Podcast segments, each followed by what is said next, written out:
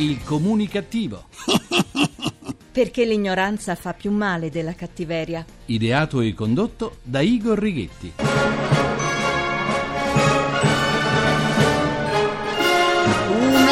Un'altra avventura con il comunicativo. Buona comunicazione dal vostro comunicativo di fiducia, Igor Righetti. Bentornati alla nostra seduta radiofonica di gruppo di sana comunicativa numero 1664 col 64. Il mio saluto comunicativo di oggi lo dedico a tutti i designer che hanno creato vasi e bidet sospesi o monoblocco dalle forme geometriche più scomode, dal quadrato al rettangolo al cerchio. Vasi e bidet spesso stretti, stretti, stretti, stretti, stretti, ideali per chi non ha problemi di stitichezza in quanto confortevoli come il letto chiodato dei fakiri, dotati addirittura di luci di cortesia in quanto i fori sono talmente piccoli, ma talmente piccoli che bisogna illuminarli per vederli. Sanitari con scarico a parete o a pavimento, non più soltanto di ceramica bianca, ma anche di colore nero, a due colori o decorati. Ce ne sono alcuni dai quali non riesci neppure ad alzarti e altri che quando ti alzi rischi il colpo della strega. Danzano le streghe. A proposito di streghe, water e bidet che a causa di queste forme non sappiamo come metterci, quali posizioni prendere, ci costringono a fare il Kama Sutra dell'evacuazione. Per non parlare dei nuovi lavabili tondi, quadrati e triangolari con angoli smussati, disponibili anche come bacinelle d'appoggio e mobili abbinati. È il trionfo della geometria. Ci sono lavandini che se li chiami lavandini si offendono e ci spruzzano l'acqua in faccia. Sono opere creative a forma di cilindro o parallelepipedo su base quadrata, con specchi futuristici che assolvono a ogni funzione tranne quella dello specchio, con luci talmente fredde, talmente fredde da farci sembrare nefertiti. E che cosa dire dei rubinetti in tutte le forme che spesso indirizzano il getto d'acqua ovunque tranne che dove dovrebbe andare? Anche questi rubinetti sfruttano l'eleganza e l'essenzialità delle forme geometriche. Ci sono a forma di cubo oppure modelli cilindrici o sferici. I più richiesti sono quelli dalle forme astratte che impreziosiscono e danno carattere ai lavandini già molto estrosi. Forme astratte che provocano grandi emozioni ma che in molti casi non si riesce a capire come azionarli e quando lo si scopre, anziché lavarci le mani o il viso, ci fanno la doccia. I rubinetti di questo tipo sono in acciaio e possono essere cromati o satinati. Piccole opere d'arte contemporanea capaci quindi di stupire oltre che di abbellire. Ci sono poi rubinetti che possiedono l'erogazione dell'acqua visibile oppure quelli al cui erogatore vengono applicati LED con sensori che illuminano l'acqua di blu quando è fredda e di rosso quando è calda. Non avrete ancora il classico miscelatore, vero? Quelli sono roba da Vilma Flintstone ormai. Eh? Appunto, il design ha cambiato la concezione del bagno. Sanitari e rubinetti sono ormai vere e proprie opere d'arte, altro che cessi. E hanno pure i prezzi delle opere d'arte. Eh sì, in bagni così ci si dovrebbe cenare da quanto costano, ci dovremmo fare il soggiorno e portarci tutti, ma tutti i nostri ospiti, tutti in bagno. Il WC e i bidet classici ormai sono rimasti soltanto nelle toilette dei treni e degli ospedali. Cambiamo argomento, i personaggi noti non vengono lasciati in pace neppure da morti. Basti pensare al furto della salma di Mike Bongiorno di cui non si hanno più notizie. Per Michael Jackson invece un chirurgo francese, autore del libro Michael Jackson, Il segreto di una voce, che uscirà in Francia il 9 marzo, ipotizza che il segreto della voce acuta del cantante possa ricercarsi in una castrazione chimica subita a insaputa di Jackson durante l'adolescenza come conseguenza di una cura anti-acne. Manifesta il piacere! Manifesta il piacere! Appunto. Manifesta- Il chirurgo in cerca di popolarità sostiene che il fenomeno Michael Jackson può essere paragonato a quello dei castrati del Seicento che mandavano in delirio le folle. Michael Jackson gli direbbe... Bad, sì, gli direbbe cattivo. Che cosa si arriva a ipotizzare pur di farsi un po' di pubblicità? Mm. Ora chiede la linea al mio avatar per il nostro grrrr, giornale radio comunicativo che combatte le doppie punte. Tra qualche giorno uscirà il nuovo album dei Duran Duran che, irriducibili ottimisti come sempre, hanno dichiarato di essere insieme da 30 anni ma di guardare al futuro. Inoltre hanno aggiunto di essere felici del punto nel quale sono arrivati. Bravi! Allora speriamo che si fermino lì. Durante l'ennesimo Grande Fratello, è arrivato all'undicesima edizione, ho capito che la sede naturale di questo reality non è l'Italia, ma la Spagna. Questa mia convinzione nasce dal fatto che anche questa edizione del Grande Fratello è come una corrida, ma non per via delle sfide, bensì per via delle corna. Igor, ti restituisco la linea.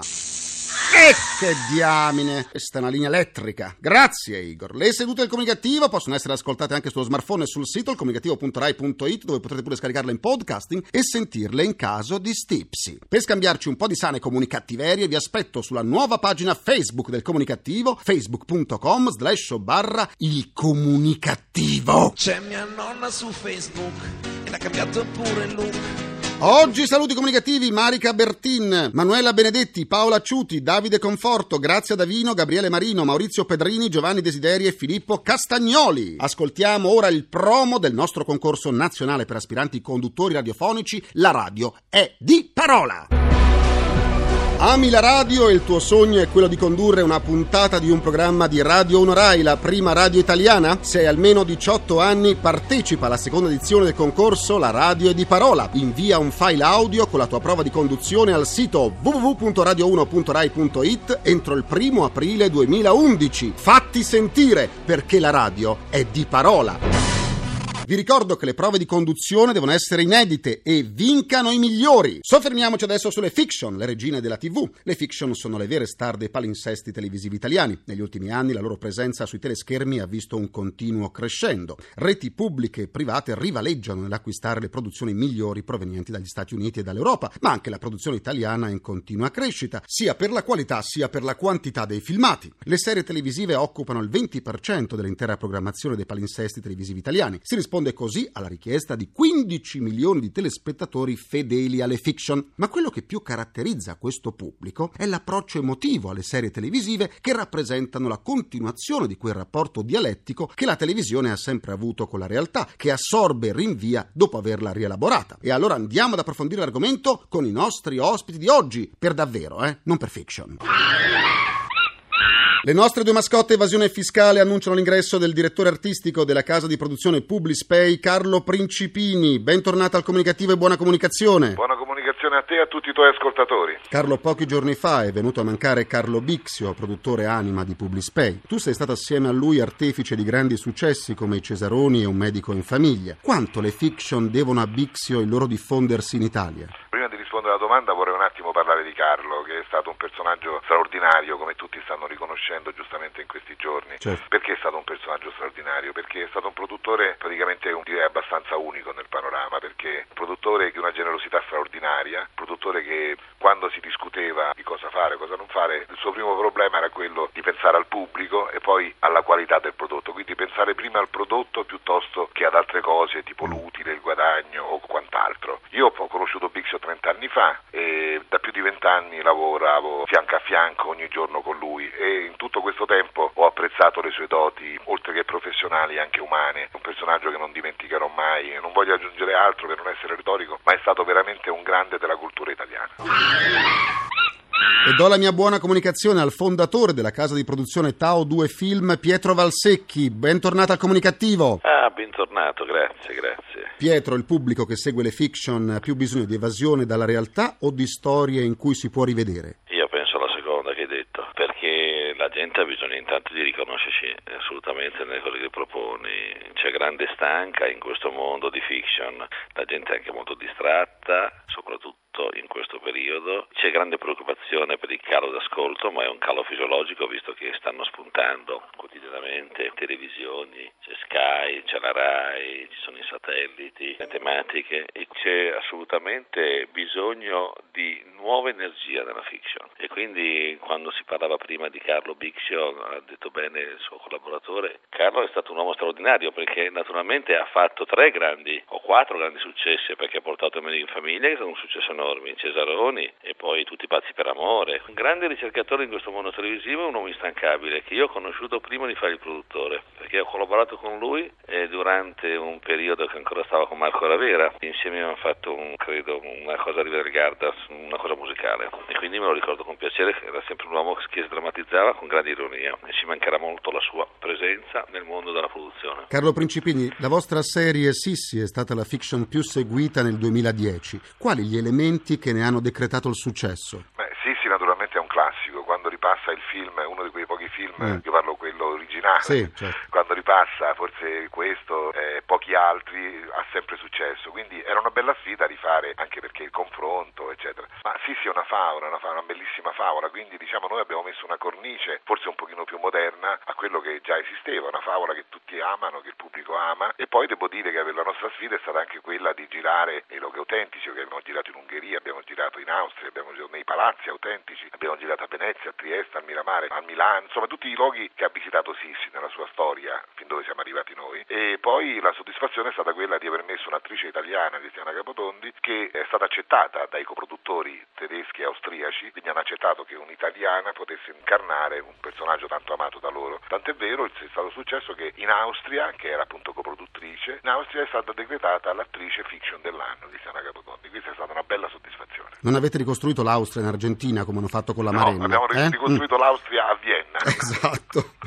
Pietro Valsecchi, il governatore del Veneto Luca Zaia, ha accusato le fiction come distretto di polizia 10 di culturame razzista nei confronti del nord e dei suoi abitanti per l'ideazione di personaggi veneti, lombardi o piemontesi raffigurati come macchiette. Come vengono scelti i personaggi che hanno il compito di alleggerire i toni e provocare il sorriso? Diciamo che questa cosa qui è una polemica così un po' sciocca perché io tra l'altro sono bergamasco e quindi voglio dire giochiamo in casa. E allora questi sono discorsi da bar. Allora per dieci anni abbiamo preso dei ragazzi del sud che ridevano e ironizzavano sulla loro mancanza e quindi fanno ridere. Poi quando naturalmente prendi uno dal nord per cercare quindi di entrare, penetrare il nord, è molto difficile penetrare soprattutto nel Lombardo Veneto perché basta l'accento. Se tu hai un accento romano già al, nord non ti amano, non ti guardano. E quindi oggi quando fai le fiction devi pensare a prendere attori romani, devi prendere attori toscani, attori milanesi, attori veneti, perché c'è un problema di linguaggio. Quindi noi quello scegliamo, scegliamo degli attori naturalmente del nord per cercare di bilanciare tutto questo sud che sempre purtroppo è presente nelle serie. E quindi lui se l'è presa male, ma come dice Confronieri, non fammela più spessa di quello che è. Carlo Principini Fiction come un medico in famiglia hanno aperto la strada alla lunga serialità in Italia, un'innovazione che ha modificato le abitudini delle famiglie italiane. Ve ne assumete la responsabilità? Eh, responsabilità in che senso? In senso negativo?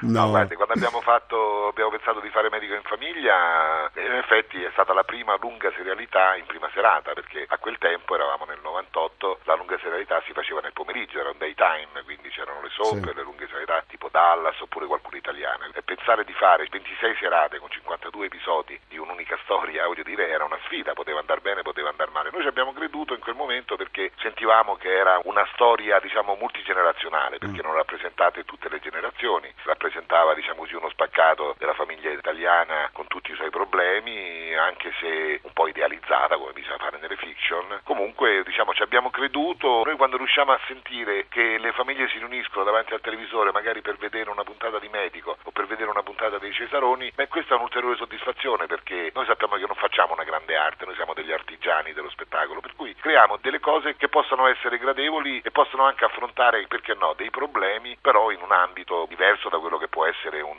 talk show o un programma d'inchiesta, insomma, ecco, quindi ce ne assumiamo la responsabilità, ma siamo contenti di farlo. eh. Pietro Valsecchi, quanto contano gli attori nel successo di una fiction? Contano le storie nella fiction. Claudio Bova ha fatto una cosa molto bella con Reali, ha per fortuna anche Mediaset ha fatto 7 milioni quasi e mezzo di ascolto di spettatori, ha fatto un 28% di share, quindi quando c'è la storia, ci sono gli attori, c'è drammaturgia, c'è emozione, perché noi vendiamo emozioni soprattutto. Amiamo fare una televisione che dovrebbe essere un pochino lo specchio del paese, che si unisce la gente davanti ai televisori, ma li divide fondamentalmente. Questo sarebbe straordinario. Una televisione che tende a farti anche pensare e non ti tende a farti sognare soprattutto. Sognare nel senso di far addormentare. Grazie a Carlo Principini, direttore artistico di Publispay, e a Pietro Valsecchi, fondatore di Tao 2 Film, e buona comunicazione. Buona comunicazione a te e a voi. Grazie.